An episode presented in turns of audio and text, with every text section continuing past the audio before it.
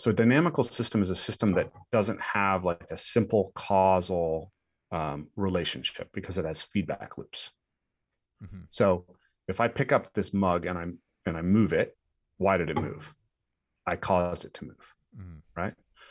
But what causes a tree to grow? Mm. It's it's not so easy, right? Because yeah. it's like the tree the grows tree. the leaves, the leaves capture the sun, the sun feeds the tree, which allows it to grow the leaves right? Yeah. Which comes first, the chicken or the egg, the acorn or the oak tree, right? Like you have the these egg. feedback loops. I got an answer for that. It's the egg. yeah, never mind. I'll put that aside. Yeah. I got a rant. I, I, I, yeah, phylogenetically, it's the egg, but it, but trying to answer the question at the phylogenetic level, yeah, yeah. level shows that you misframed the question. But um, but, fair enough. But, okay, so so when you learn um you're you're engaging in these feedback loops right? And you have an inherent drive and capacity to learn. So if we treat it as a linear process it doesn't really work. And there's all sorts of there's all sorts of points at which treating we, we tend to treat movement as if people were machines and they're not and this tends to fail um, and so it's one example of the, develop, the development and kind of understanding of, of, dynamical systems comes through motor learning, specifically the work of Nikolai Bernstein. Mm. So Bernstein discovered that if you if you um, look at an experienced um, blacksmith, the path that the that the hammer takes to the the thing they're hitting is highly variable on every cycle. Hmm. And in fact, you can sometimes see more variability in the path to the the effect so there's, uh, there's more jargon here, but they talk about effectors and effects. The effector is the thing that makes the thing happen, right? And the effect is what we're trying to have happen. So if the effect that you want is to shoot a basketball, right? You mm-hmm. want or the basketball to go through the hoop. You want that that thing to be consistent. Oh, I see. Make that thing consistent by making everything that led up to it consistent. It turns out that's not how we actually work. Mm-hmm. If you're if you're building a machine, you want those tolerances to be as tight as possible. But we actually um, have this this element of dynamics where you're trying to attune all these variable things that are coming together to create the output. So if you look at Steph Curry, who's the best three point shooter yeah. in history, he actually has more diversity of muscle activation patterns to achieve his shot than anybody else. Yeah, it's not like a, it's not a machine. It's not a robot. It's it's, it's different every time. It's every time sensitive to the situation he's in. Yeah, and and Bernstein lays out why this has to be the case in um, in this. He he lays out two fundamental problems. One is the degrees of freedom problem, and the other is the uh, um, condition. Um, I'm blanking on the word, but um, context conditioned variability. So if Steph shot like a robot, where it was exactly the same every time, he would he would miss almost every time because the context will be different every time. Mm. Is his body moving forwards? Is it moving backwards? Is it moving side to side? Is it rotating? Did he get bumped in the air? How tired are his legs? Mm. Right? Is it the third quarter? Is it the fourth quarter? Did he just sprint up the court? Did he just have a defensive play?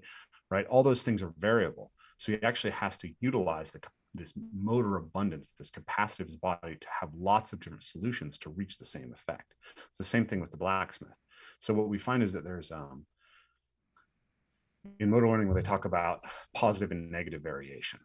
So there's variation that takes you away from the solution. So if you're shooting a basketball or doing a precision jump, everything that doesn't result in you controlling the precision jump or the basketball good, that's negative variation.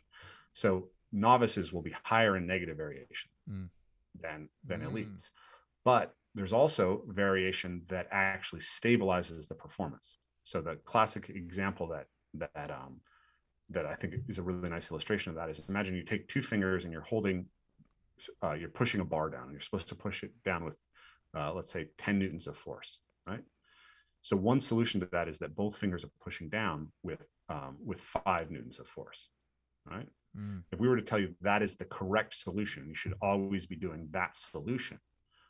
What we would actually be doing is preventing you from being able to use four and six and three and seven and two and eight and one and nine, which are all positive variation.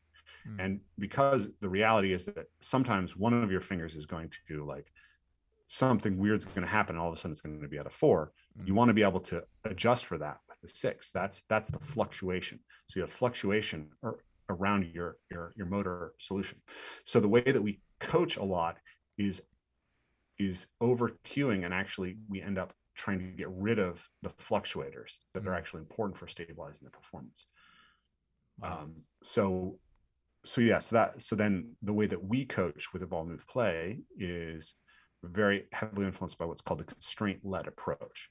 So rather than saying this is the right way to do a Kong vault, we're going to teach you exactly how to do it. And we're going to be like, okay, your hip is supposed to be here. You need this angle of your shin. You know, you need to be your your whole body needs to be below the height of the object you're going over at some point. Mm. We think it's very likely that as coaches, we're going to misidentify some of those elements or that they're going to be variable from athlete to athlete. Like, what is the optimal width from between the um, front foot and the back foot on a Kong vault? Yeah, it depends on your is skeleton that, probably a little bit, right? Yeah, is that and your is height that, and everything, know, the height of the wall, the thickness, everything, the texture, all of it, all the variables. Exactly. Play, like, so. are you on sand? Are yeah. you on hard uh, turf? Are you on a gymnastics floor? Do you have broad shoulders and narrow hips? Do you have mm. narrow shoulders and broad hips? Do you have long legs proportionally? Do you have short legs proportionally? We're like, you should always be exactly two of your feet between your feet when you do your takeoff. We're actually going to limit the athlete's ability to be adaptive. Mm-hmm. So instead of that, we try to introduce a circumstance in which the athlete can find a solution that that is broadly the type of solution that we're looking for. Mm. So a really simple constraint that we've used is have an athlete. So one of the things that you'll see is that most a lot of athletes will try to do a, uh, um, a punch takeoff, right?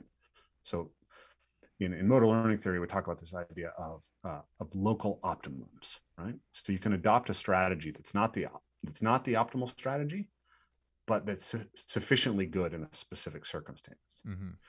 So you'll see this a lot. If well, would you say also that it's it is the optimal strategy in, in even rarer circumstances? But it might, yeah. Uh, there's lots of circumstances yeah. where you want to do a punch to, uh, takeoff. It's just yeah. not optimal for the broadest variety of. Sorry of to things. nitpick, but I just wanted to clear. It. Yeah, and, but but the thing is that I think for the most part, it is actually optimal on a gymnastics floor. Mm.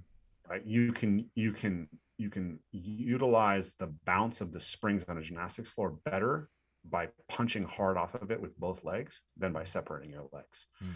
So lots of athletes learn their vaults first in gymnastics centers, or especially when we were coming or when I was coming up back in the day, right? Mm-hmm and so you you're going to adopt that local optimum but then it's actually hard to get out of it it destabilizes your performance to go and try to find that split split takeoff so I, I know guys who are very competent athletes who never learned to do a split foot just because they always got worse whenever they tried to mm. right mm-hmm. but so instead of like taking them through a ton of different drills a simple way to do it is like have them step back a certain distance from it and say okay and make it a little bit of a stretch to get to the vault and just say um, whichever foot they they're going to have back that foot can't go past a certain point and put a little marker on the ground. And then they'll find that they're going to be able to solve the problem better by sliding that other foot forward. Mm-hmm. and then they're going to learn to take off with their feet separated. So that's the example of how we can use a constraint to help them organize a solution. And then they're they're able to find the variation within that solution that works for them